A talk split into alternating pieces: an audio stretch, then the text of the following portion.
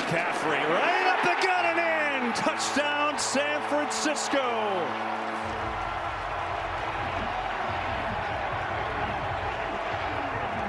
Well, that's a statement drive by this 49ers offense. Take a look here at the right tackle.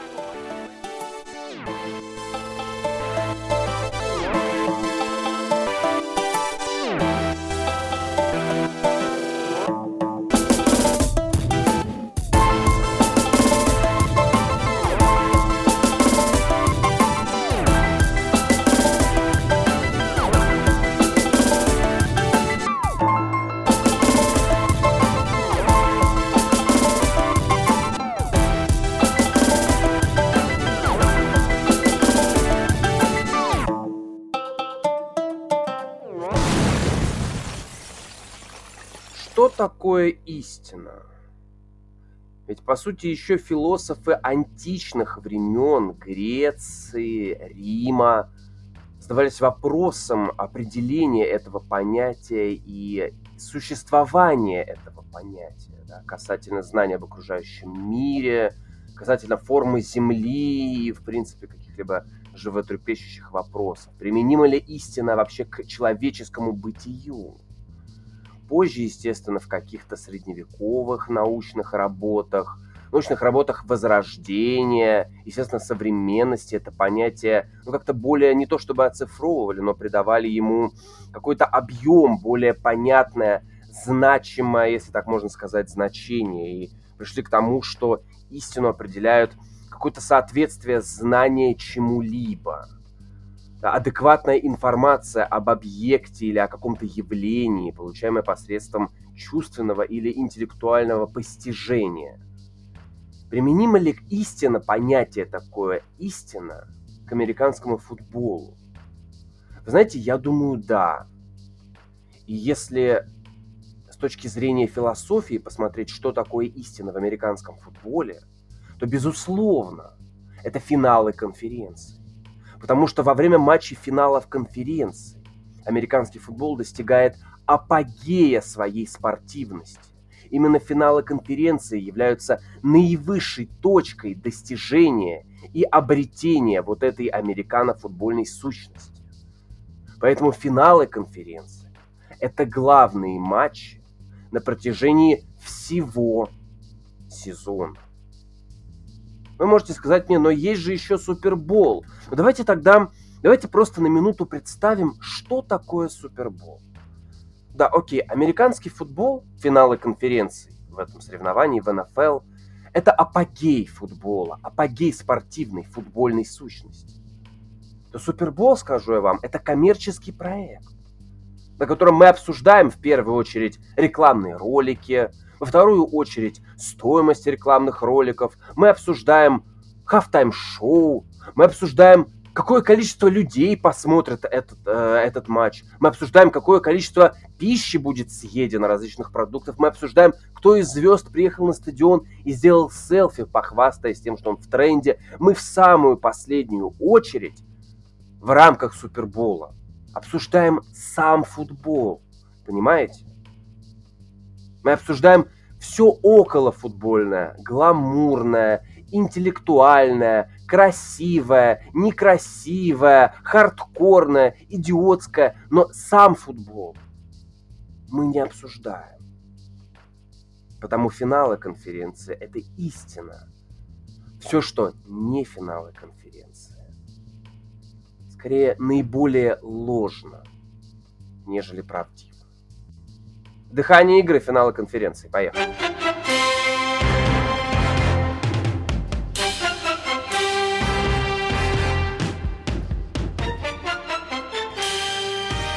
Вернувшись рано утром из бара, где мы достаточно милой компанией наблюдали матчи дивизионного раунда плей-офф, я заглянул в почтовый ящик у себя в подъезде, увидел там квитанцию МГТС и, естественно, оплатил. После чего пришел домой и рухнул в сон. Просто рухнул в сон. На утро, естественно, подготавливаясь к подкасту, я открываю браузер и смотрю, что у меня по какой-то причине Wi-Fi не работает.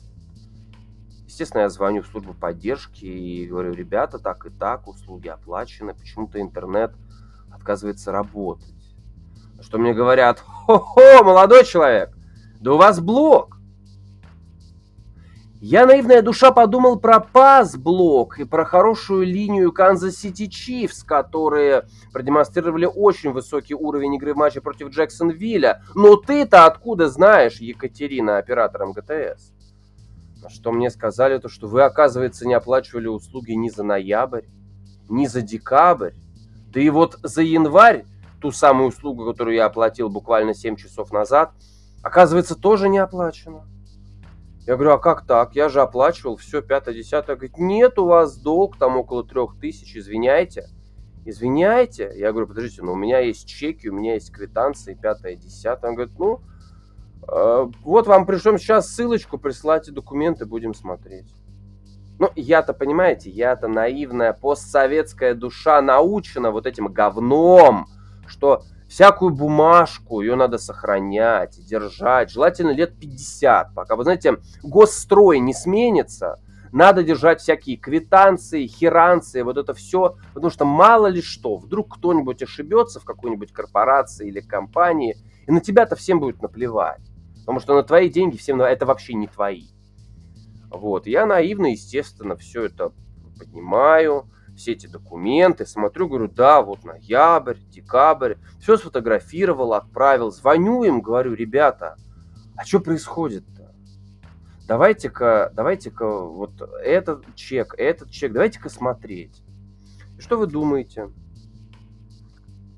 Спустя сутки они начали шевелиться. Как Джош Аллен в плей-офф, только спустя сутки после игры они начали шевелиться. Понимаете, говорит: вы знаете, оказывается, мы неправильно зачислили вам и за ноябрь, и за декабрь. Что-то там ошиблось, кто-то не в ту очередь пульнул, вот долг, естественно, мы закрываем из ноября, за декабрь. Вам осталось оплатить только январь. Я говорю: ребята, еще раз, это проходит с момента, когда я подал обращение, прошло сутки. Я говорю: ребята, а мы как-то будем открывать глаза, включать мозг. 8 часов назад оплачено. На что мне говорят: знаете, не оплачено, позвоните в банк, узнайте, где у них деньги. Я такой: хорошо. Очень классно, что ты должен делать я. Я ваш клиент, и я должен еще выяснять, что у вас там ошибка. И сейчас звоните по очередному поводу. Я говорю: окей. Перезваниваю в банк. Мне говорят: знаете, а у нас все прошло. ПАО МГТС получили ваши денежки, все на счете, все классно, все здорово. Я такой: хорошо. Перезваниваю снова своему замечательному интернет-провайдеру. Говорю: ребята, мне только что сообщили, что все хорошо. На что мне сказали: вы знаете, давайте мы сейчас оставим, зарегистрируем вашу заявку на расследование, куда же ушли ваши средства. Вам нужно приложить только паспортные данные и, собственно, сам чек, еще один. Но, ребята, вы не на того напали. Вы не на того. Я сказал: ребята, я с вас не слезу. Я каждые полчаса буду звонить и узнавать, что, чего, как, когда. В итоге, наверное, на 6-й раз моего звонка, потому что первые 5 раз мне говорили, что заявка в обработке. Вот на 6-й раз мне сказали: вы знаете, оператор не в ту очередь ваши вот эти паспортные данные и чек засунул, поэтому надо будет еще подождать сутки. А можете продублировать, пожалуйста, чек и паспортные данные? Вот такие вот дела. В итоге пришлось переносить подкаст. Какие-то планы сорвались и так далее. Несерьезно. Не то чтобы я прям очень сильно завишу от домашнего интернета, но все-таки неприятно, что человек может ошибиться и 2 месяца зачислять мои средства финансовые не на тот счет. Классно. Удивительно, да? Это неприятно. Такой, знаете, вот осадочек. Вот что вот эти вот ребята, что дивизионный раунд плей-офф Национальной футбольной лиги, небольшой осадочек. Ну, давайте по порядку. Первый матч состоялся в Миссури, Kansas City Chiefs на Geha Field Arrowhead Stadium. Принимали Jacksonville Jaguars, и это был...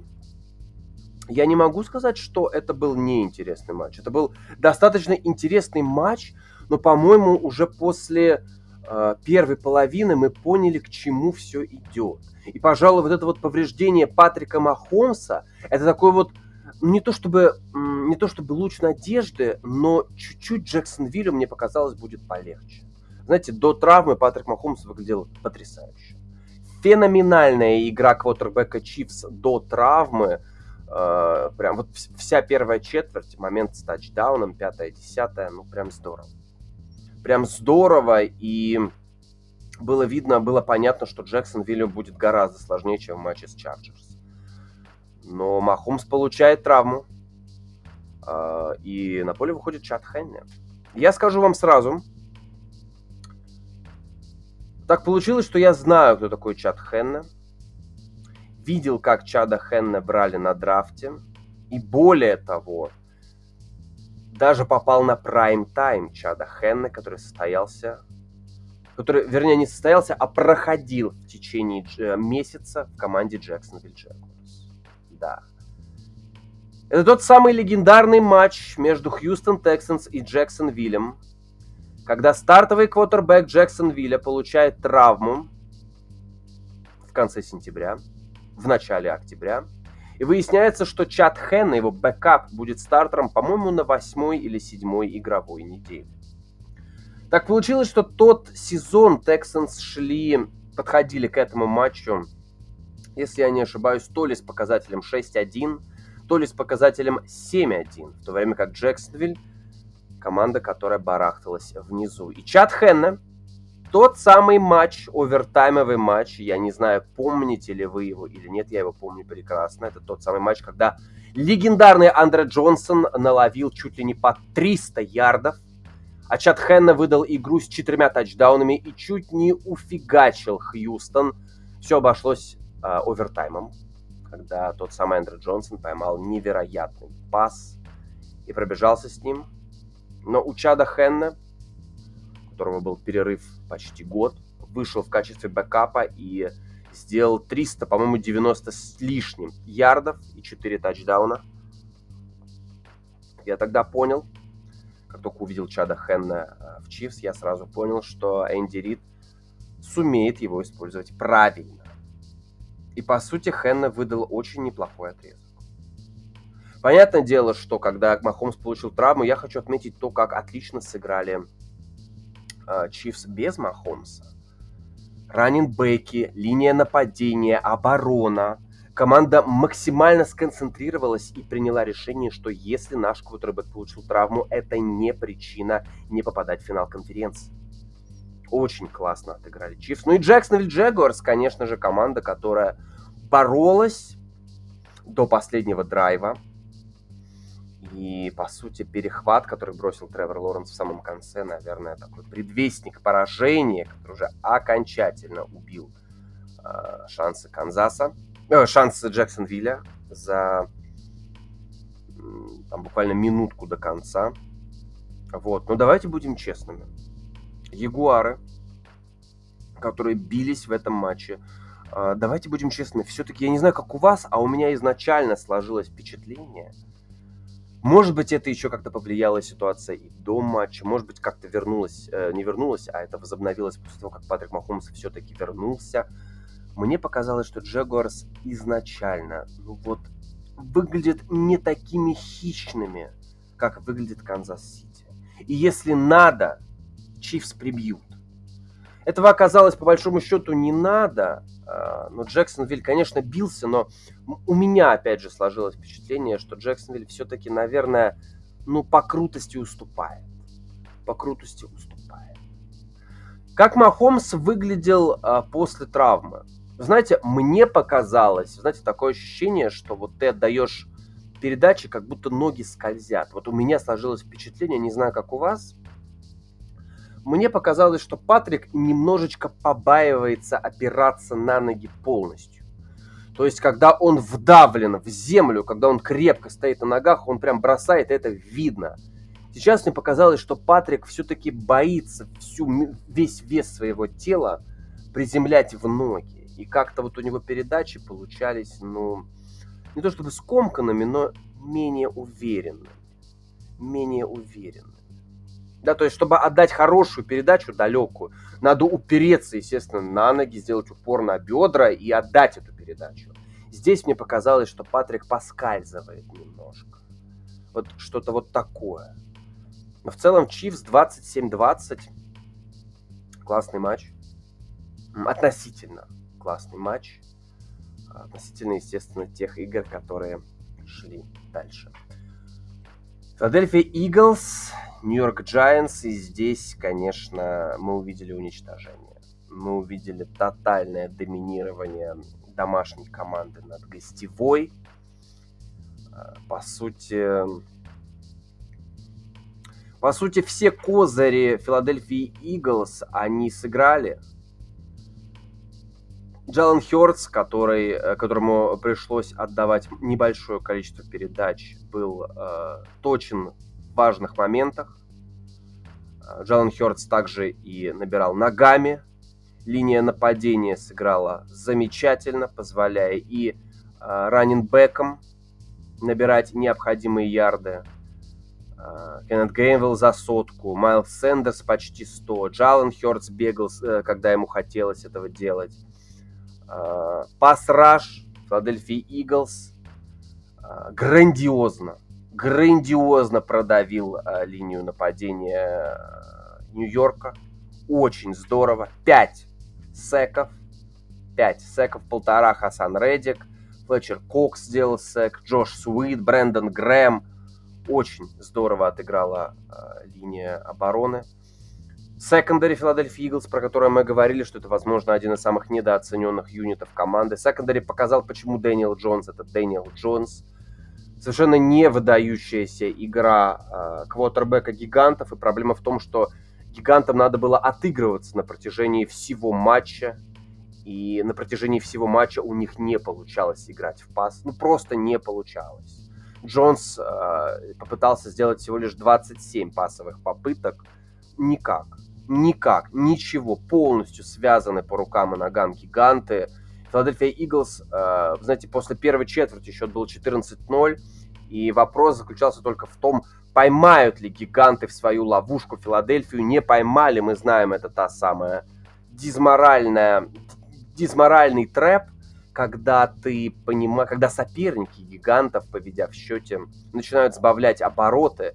И, собственно, команда Брайана Дейбола начинает выглядывать, где кто халтурит, и потом бить в эти точки. Так вот, этого не случилось в Philadelphia Eagles. Орлы сразу поняли, что если отпустить вожжи, гиганты могут наказать. Они делают это на протяжении всего регулярного сезона. И здесь надо убедиться. Надо убедиться, что клиент мертв. Надо произвести контрольный выстрел. Контрольный выстрел был произведен. Ну, что здесь сказать? Ребят, здесь в одну калитку. Здесь все максимально понятно. Максимально просто. Одна команда оказалась гораздо выше классом другой. Даже несмотря на то, что дивизионное противостояние, команды друг друга изучают. Давайте будем честными. Исполнительское мастерство, особенно в нападении, Philadelphia Eagles, оно на уровень, на порядок выше, чем у гигантов. Ну, по этому сезону мы видим, что Джален Хёртс один из кандидатов на MVP.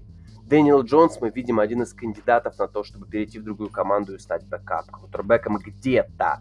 Потому что стартовая позиция у него получается только под пристальным, четким руководством главного тренера и координатора нападения. Раннинбеки, безусловно, Саквон Баркли должен входить в пятерку лучших РБ этого года. Но дело в том, что линия Филадельфии позволяет играть раннинбекам Eagles в свое удовольствие и набирать необходимые ярды. Корпус ресиверов, ребят, даже не смешите меня. Даже не смешите меня. Дэниел Джонс попытался бросать на 8 разных целей. Все печально, в то время как у Джалена Хёртса на приеме было всего 5 человек. Один из них, кстати, тайтенд, который поймал все передачи, отдающиеся на него. И здесь, конечно, ребят. Эйджей Браун первая скрипка, Даллас Годерт вторая скрипка, Деванта Смит палочка-выручалочка. Все нормально. Так что, и линия нападения все-таки в Филадельфии получше, чем у гигантов. Поэтому, если мы говорим О плеймейкерах в атаке, собственно, плеймейкерах, которые должны набирать очки. Ну, их уровень, понимаете, 38-7, наверное, ну, я не могу сказать, что прям на 100%, но на 90% отражает картину и разницу между атакующими персоналами этих команд.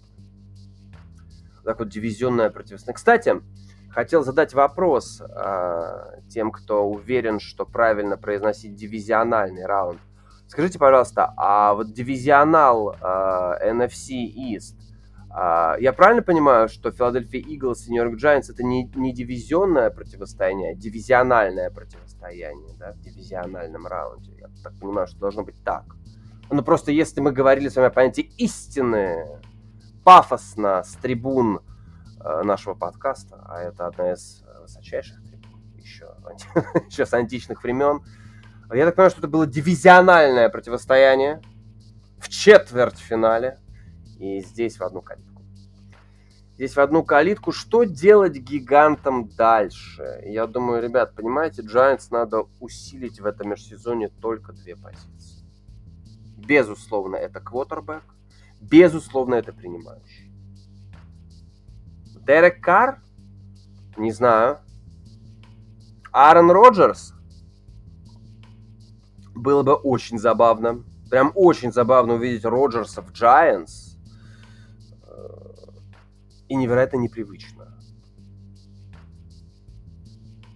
Слушайте, я вот реально ловлю себя на мысли, что в гигантах уже давным-давно не было какого-то супер-мега-квотербека. Был Элай Мэннинг, но мы ведь не считаем, что Элай Мэннинг это какой-то сверхвыдающийся QB.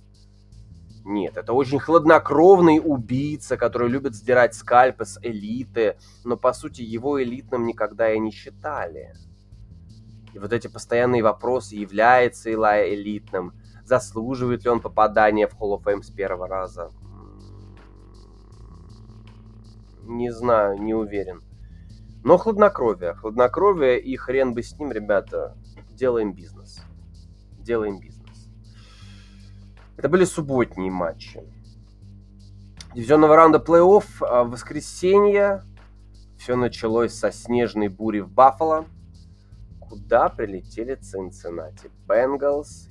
И так получилось, что... я не увидел борьбы в этом матче. Знаете, у меня на протяжении всей игры складывалось ощущение, что Cincinnati... Они не напрягаются. Сложилось впечатление, что до этой игры, когда мы с вами говорили, и вся Америка говорила о том, что вы посмотрите, у Cincinnati Bengals нету 3 стартеров в линии нападения. Их нету. Как будет Cincinnati Bengals играть без этих игроков? Что я вам сказал? Я сказал, что это не проблема для Джо Берроу. Но я имел в виду не то, что Джо Берроу будет так легко и комфортно себя чувствовать в таких неприятных погодных условиях. Я имел в виду, что в ключевых ситуациях Берроу сможет выстрелить. Но сколько было ключевых ситуациях в этом матче? 0. Цинциннати просто как будто даже не почувствовали сопротивления. 27-10, абсолютно спокойная игра для Bengals. Вы знаете, у меня вот вопросы к тренерскому штабу, к нападению Buffalo Bills, которые могли сыграть 4-2 в самом конце третьей четверти за несколько секунд до конца и 4-10 в середине четвертой четверти. Окей. Давайте начнем с 4-2 в третьей четверти. Вы проигрываете 24-10. И за 44 минуты 21 секунду вы не сделали в нападении ничего. Может быть, есть смысл перед сменой сторон поля? Есть смысл к окончанию третьей четверти? Может, как-нибудь встрепенуться? Как-нибудь завестись, как-нибудь сделать так, чтобы, да, может быть и рискованно, но сыграть этот 4-2. Только не надо мне говорить, что у вас нет в загашнике пары комбинаций, которые гарантированно, даже в самом сложном матче, с гарантией в 99% наберут первый даун. Ну, Джош Аллен здоровенный пес, здоровенный лось, здоровенное бизонище. Ну, скажите ему, Аллен, ну, сыграй ты фейк и врежься в защиту. Ну, набери ты эти чертовы 2 ярда. Вы играете пант. И далее начинаете абсолютно без зуба 4-ю четверть после пропущенного филдгола. Продолжаете играть абсолютно без зуба и 4-й и 10 в середине. Ну, вы понимаете, что вот в этот момент, когда на 4-м и 10 Buffalo Bills пробили пант, это по сути, по-моему, за 9 минут до конца, сейчас уже не вспомню. По большому счету Buffalo Bills достали белый флаг и сказали: вся Америка, смотри, мы достаем белый флаг. Белый флаг. У меня возникает вопрос к Джошу Аллену, которого многие называют мистер Сентябрь, и мы видим, что заслуженно. Посмотрите, как Аллен играл в сентябре. Мы все такие: вау, это главный кандидат на MVP. Октябрь: вау, Аллен будет бороться за звание MVP. Ноябрь: вау, что-то кажется, Аллен хороший квотербек, но почему-то не заслуживает звания MVP. Декабрь, январь. Мы понимаем, что в каких-то ключевых ситуациях Джоша Аллена вообще не было на поле. Это статистика Джоша Аллена: 25 из 42, 264 при одном перехвате. Buffalo Bills в этом плей-офф — это невероятно разочаровывающая команда. Невероятно разочаровывающая команда. И по сути все, что сделали Cincinnati Bengals, это оказывали давление на Джоша и закрыли Стефана Диггса. 11 раз Аллен бросал на Стефана Диггса. Диггс поймал всего 35 ярдов, несчастные 4 раза. Суммарно, в смысле, 35 ярдов. Вау. Никакой пасовой игры Buffalo Bills. Потому что выноса у них как не было, так и нет. Джош Аллен стабильно, регулярно, постоянно является так называемым лидирующим рашером в этой команде. Биллс показали себя абсолютно бесхарактерными в этом плей-офф. По большому счету, если бы они играли в wildcard раунде не против Скайлора Томпсона, а против Туа Тенговайлоа, я боюсь, что мы бы с вами не увидели эту игру между Биллс и Бенглс в дивизионном раунде. Понимаете, мы говорим с вами о противостоянии Джоша Аллена и Патрика Махомса. Вам не кажется, что это ложь? Истина заключается в том, что в этой конференции противостоят друг другу Махомс и Берроу. Но Джош Аллен противостоит сам себе, и неудачно. 27-20 Бенгалс обошли Биллс, по сути, так и не встретив сопротивления. Ну и последний матч дивизионного раунда плей-офф. Dallas Cowboys, San Francisco 49ers. Круто. Это было круто. Это был матч 2 равных, как мне показалось, команд. Но все-таки одна из них обладает более классным тренером, научена лучше, понимает, когда надо надавить, когда надо проявить гибкость. И, безусловно, заслуживает выхода в финал конференции. 19-12. Классный матч между Сан-Франциско и Далласом. Классный матч. И многие могут подумать, что у этих команд хреновое нападение. Ребят, нет. У этих команд хорошее нападение. Но обороны этих коллективов в очном противостоянии выдали какую-то просто unreal, невероятную, потрясающую игру. Очень классная оборонительная рубка, и мы видели, что и Cowboys, и 49ers играют в абсолютном defensive prime time. Очень здорово. И, понимаете, и Даг Прескотт имел варианты и пытался что-то продемонстрировать, и Брок Парди имел варианты и пытался что-то продемонстрировать, но нет. Связали и одних, и одного, и другого по рукам и ногам. Дака Прескотта заставили ошибаться, отдавать авантюрные передачи, которые иногда заканчивались перехватами. Брока Парди заставляли стоять на месте, пытаться двигаться в конверте, выбегать из него и отдавать в никуда, также попадать под секи. Выносная игра. Что у Далласа? Мы видели, что Тони Поллард, который получил тяжелейшую травму, там по ходу перелом берцовой кости. Мы видели, что 49ers сразу поняли, что Зиг будет прорываться, пытаться пробить на коротких ярдов. Не получилось. Не получилось. Всего 26 ярдов у Зика. Самая долгая была его комбинация на 5. Тут без вариантов. Но и вынос Сан-Франциско тоже не особо себя продемонстрировал. Безусловно, и Макафри как-то неплохо. Было у него пару комбинаций. И Элайджа Митчелл. Пару комбинаций неплохих. Но, по сути, кроме вот этого замечательного трик-выноса от Дибо Сэмюэля на 8 ярдов, по сути, выносные комбинации 49ers тоже были остановлены. Защита, ребят. Защита. Эта игра заключалась в том, чья защита устоит и будет гораздо лучше в плане системности. Мы увидели, что Сан-Франциско 49ers невероятно круты с оборонительной стороны. Даллас тоже круты. Пасраж Даллас сделал все, чтобы Найнерс чувствовали себя максимально некомфортно. И если бы не вот эти вот 10 очков в четвертой четверти, Даллас бы выиграл.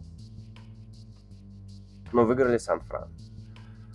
Выиграли Сан-Фран, и, вы знаете, в целом, конечно, очень сложно. Очень мало тачдаунов. Вот это прям филдголовая игра, филдголовое противостояние. И, по сути, единственный тачдаун Кристиана Маккафри, он-то все и зарешал.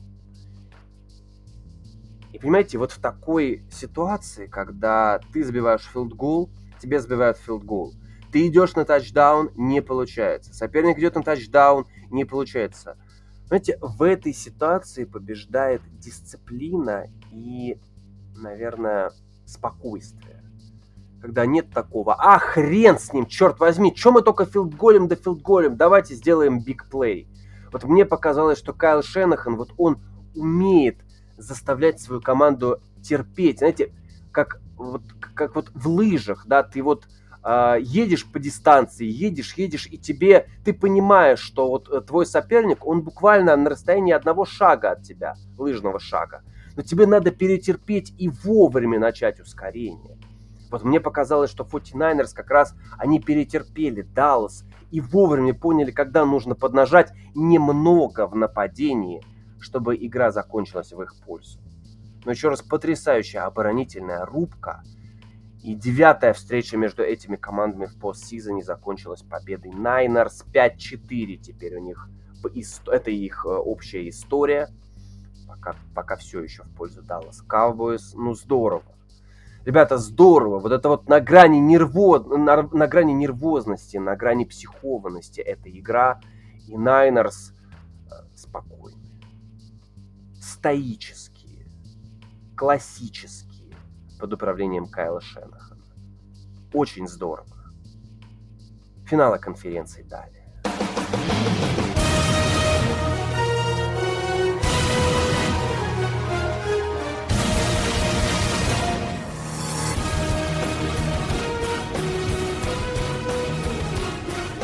Момент истины настал. Самое грандиозное воскресенье в рамках сезона 22-23, включая постсезон, состоится уже со дня на день. И только 2 матча, ради которых мы смотрим американский футбол.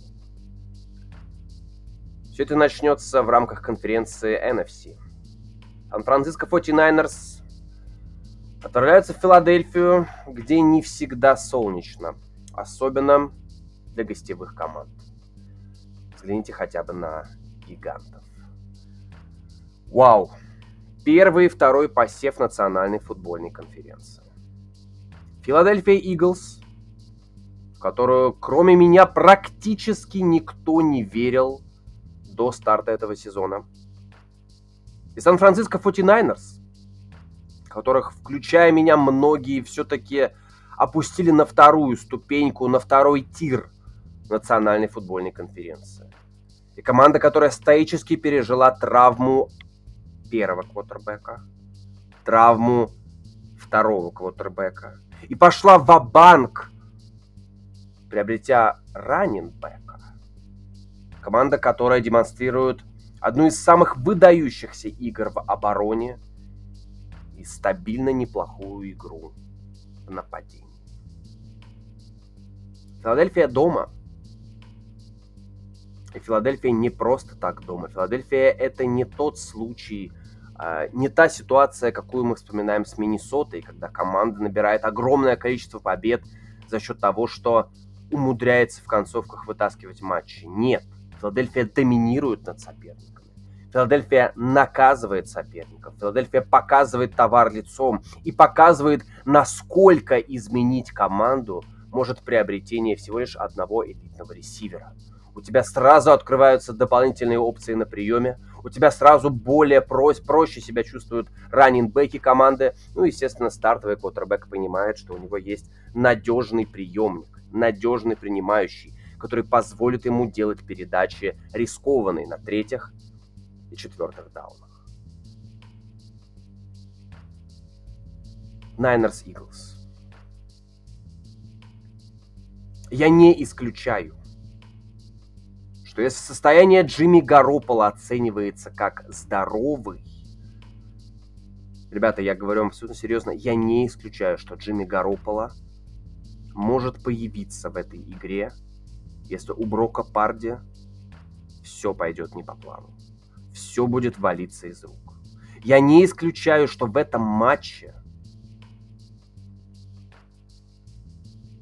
комментаторы, болельщики и даже вы произнесете фразу «Ну вот поэтому его и выбрали под 598-м выбором на драфте».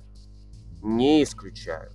Это, по сути, первый матч, когда на Брока Парди действительно будет оказываться давление. Действительно. Одна из лучших оборон, если не лучшая оборона Национальной футбольной лиги, столкнется с очень зажигательным нападением. И мы видим, что каким бы зажигательным и крутым нападением не было любой команды соперника, Найнерс способны свести эту игру к тому, что их атака будет всегда на расстоянии летального удара. Эта оборона способна сдерживать команду в низком количестве набранных очков. Оборона способна форсировать торноуверы. Оборона способна, знаете, как-то вот убивать надежду у соперника. И Ник Босса вместе с Фредом Уорнером, вместе с Червариусом Уордом, остальными игроками обороны, мне кажется, они могут сделать так, что эта игра будет крайне нерезультативной. При этом я не исключаю, что помимо счета 17-14 мы также можем стать свидетелями ситуации, когда счет 38-35. Это невероятно интересное противостояние двух очень похожих команд, в том плане, что у них одна линия значительно лучше другой. Но мне кажется, что разброс Филадельфии не такой большой, не такой высокий. И пас-раш Eagles, который продемонстрировал себя, показал себя и продолжает показывать себя на протяжении сезона и постсезона, пас-раш вот таких Eagles, он может, конечно, заставить Брока Парди делать очень большое количество фамблов, перехватов и действительно испугаться. Слушайся Кайла Шенахана. Да, мы говорили с вами на протяжении всего сезона, что Броку Парди необходимо полностью отдать свои уши Кайлу Шенахану и делать все четко, как он скажет. Кайл Шенахан не зеленый пацан, несмотря на то, что он очень молодой для главного тренера. Он знает дорогу, он идет по ней и он учит людей вокруг себя. Но мне кажется, вот как раз в таком матче, вот именно в такой игре Кристиан Маккафри должен доказать, что не зря его подписывали из одного аутсайдеров NFL в одного из контендеров. Мне кажется, что если 49ers все-таки вяжутся в игру, когда надо будет набирать очки, я думаю, что выносное нападение этой команды будет значительно более эффективным, чем пасовое.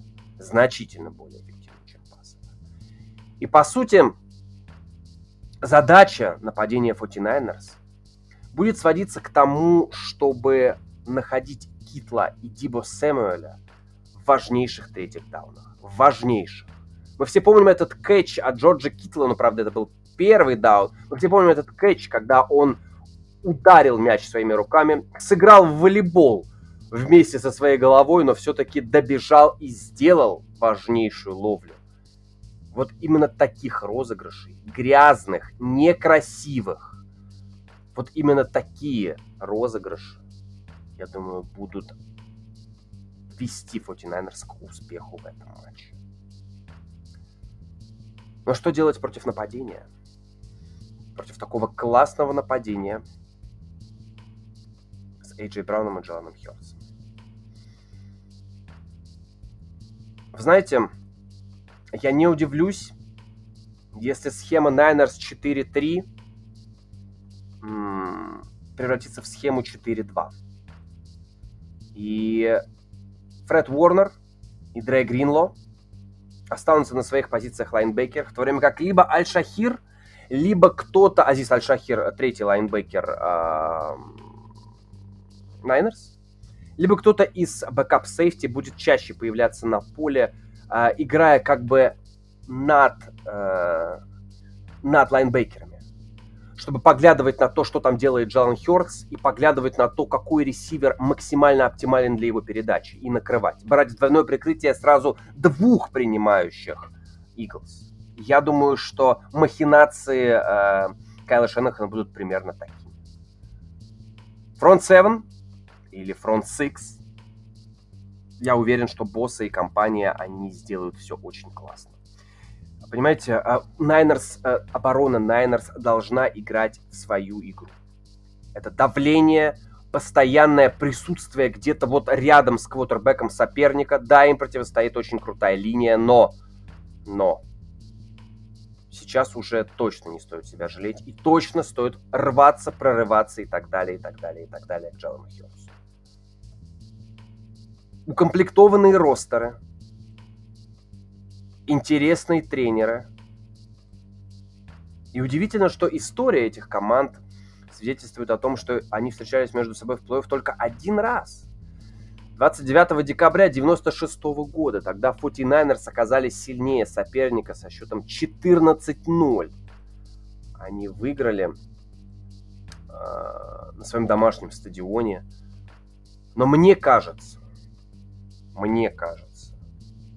что Philadelphia Eagles на этот раз все-таки окажется сильнее. Все-таки окажется сильнее. 24-21. Я ставлю на победу Орлов. А может быть, мне просто хочется, чтобы бывшая команда Энди Рида попала в Супербол. AFC. Второй матч самого эпичного воскресенья года, сезона, года не календарного. Cincinnati Bengals снова отправляются на Arrowhead. Снова отправляются в холодное и неприятное Миссури. И снова встретятся с Kansas City Chiefs. И в воздухе висит только один вопрос. И всю неделю жители Канзас-Сити просыпаются только с одним вопросом. Как там Патрик Махомс? Как там Патрик Махомс? От здоровья Патрика Махомса будет зависеть, если не все, то очень много. Безусловно, я не сомневаюсь, что Чад Хенни не дрогнет в ключевой момент. Но его исполнительского мастерства может просто не хватить. Ввязываясь в перестрелку с Джо Берроу и компанией. Если Патрик Махомс действительно, как он говорит, что он чувствует себя хорошо. Ну, мы с вами уже неоднократно говорили, что одно дело чувствовать себя хорошо, другое дело играть на высочайшем уровне, который требует максимальной концентрации и оптимального состояния здоровья. Понимаете? и Чифс, которые, наверное, со здоровым Патриком Махомсом имеют нападение все-таки получше, чем Бенгалс, должны все-таки, мне кажется, навязывать свою игру. И я не удивлюсь, если Бенгалс изначально будут действовать, знаете, не то чтобы вторым номером, но так аккуратненько смотреть, что же там получается, как это получается. И оборона этой команды будет позволять держаться, скажем так, на расстоянии одного, максимум двух владений. Давайте отдадим все должное обороне этой команды. Да? Сэм Хаббард, Трей Хендриксон, Джесси Бейтс. Ребята, у них очень неплохая оборона, которая полностью деклассировала Buffalo Bills недели ранее. Полностью. Которая очень здорово проявила себя в матче против Baltimore Ravens, которая на протяжении всего сезона показывала, что в ключевые эпизоды, в четвертых четвертях, эта оборона готова играть на супер уровне. Эта защита может выигрывать титулы.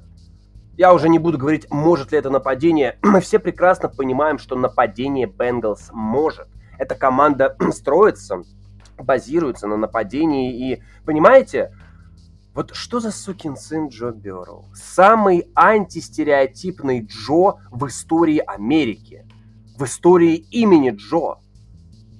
Знаете, мне казалось, что в каждой американской семье должен быть дядя Джо, пивной мужичок с усами, классный чувак, который рассказывает своим племянникам с банкой пива в руках, рассказывает про шикарные франшизы в баскетболе, шикарные франшизы в бейсболе, шикарные франшизы в американском футболе. Такой крутейший дядя Джо, который не вылезает из своей автомастерской, смотрит телек, пьет пиво, говорит о том, что коммунисты совсем охренели, и пятое, и десятое, и все здорово.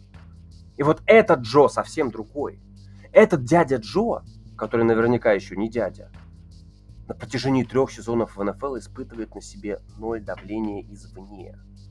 На Джо Берроу никто никогда не давит. Про Джо Берроу практически нет плохой прессы. Безусловно, Джо Берроу классно играет в футбол, но такое ощущение, что это НФЛ, это сплошное удовольствие для Джо Берроу, сплошная радость. Мы видим это в противостояниях против Патрика Махомса, пока ни одного поражения, включая постсезон. Ни одного. Цинциннати снова выходит на Чифс. И снова на Цинциннати ничего не давит. И снова Цинциннати могут играть в свое удовольствие. И снова Цинциннати будут играть в свое удовольствие. Получится ли у них это сделать? Надо отдать также должное и обороне Чифс, которая стала значительно лучше по сравнению с прошлым сезоном. По сравнению с прошлым сезоном, когда и пас-раш был, откровенно говоря, мягковатый, и дибеки выглядели откровенными пассажирами. Мы видим, что сейчас и Джастин Рид уже может показывать на позиции сейфти очень неплохие ситуации. И Ладжариус Смит, и Трент Макдаффи. Как бы дибеки работают. Но я уж не буду говорить вам про то, кто такой Крис Джонс. Игрок уровня All-Pro, один из лучших дитеклов НФЛ в этом году, если не лучший. Ну и, конечно же, нападение. Нападение, которое вообще никак не почувствовало уход Тайрика Хилла. Мы видим, что Трэвиса Келси можно нагружать больше, сильнее. Кто-то из ресиверов по-любому поймает свое. Но в этом матче, я думаю, что у Чифс есть то, чего не было в карьере Патрика Махомса никогда. И я сейчас не говорю про линию и про то, что центр Патрика Махомса – это лучший центр в его карьере. Молодой Хамфри, мы видим, что их связка с Махомсом, Махомс делает как будто все на полсекунды быстрее за счет максимального доверия и невероятной слаженности со своим центром. И, кстати, я уверен, что Махомс этой линии доверяет, но у Махомса никогда не было такой потрясающей связки РП. Джерик МакКиннон и Айзея Пачеко. Айзея Пачеко, на которого практически никогда не пасует Махомс, может набирать важные ярды на выносе. И рядом Джерек МакКиннон, который способен вылавливать короткие передачи очень часто и добивать 2-3 ярда. Это очень важно, это то, чего никогда не было в карьере у Махомса. И мне кажется, это может помочь Чифс наконец-то обыграть Джо Берроу в компании. Безусловно, я ставлю на Kansas City Chiefs, наверное, просто потому что хочу, чтобы Энди Рид сыграл главный матч в своей жизни на самой большой арене в американском профессиональном спорте. Но я не исключаю снова овертайма. И не исключаю, что хладнокровный, жестокий, бессердечный, бесчеловечный Джо Берроу, у которого вообще нет чувств, сможет выиграть эту игру. Что станет ключевым фактором? Ну, по-моему, очевидно. Снова очевидно. Тиски на Джамара Чейза. Если Джамара Чейза срубят и не позволят ему набирать скорость, принимать много мячей и комфортно себя чувствовать после ловли, то Чифс должны забирать эту игру. Если нет, Бенглс второй год подряд будут играть в Супербол.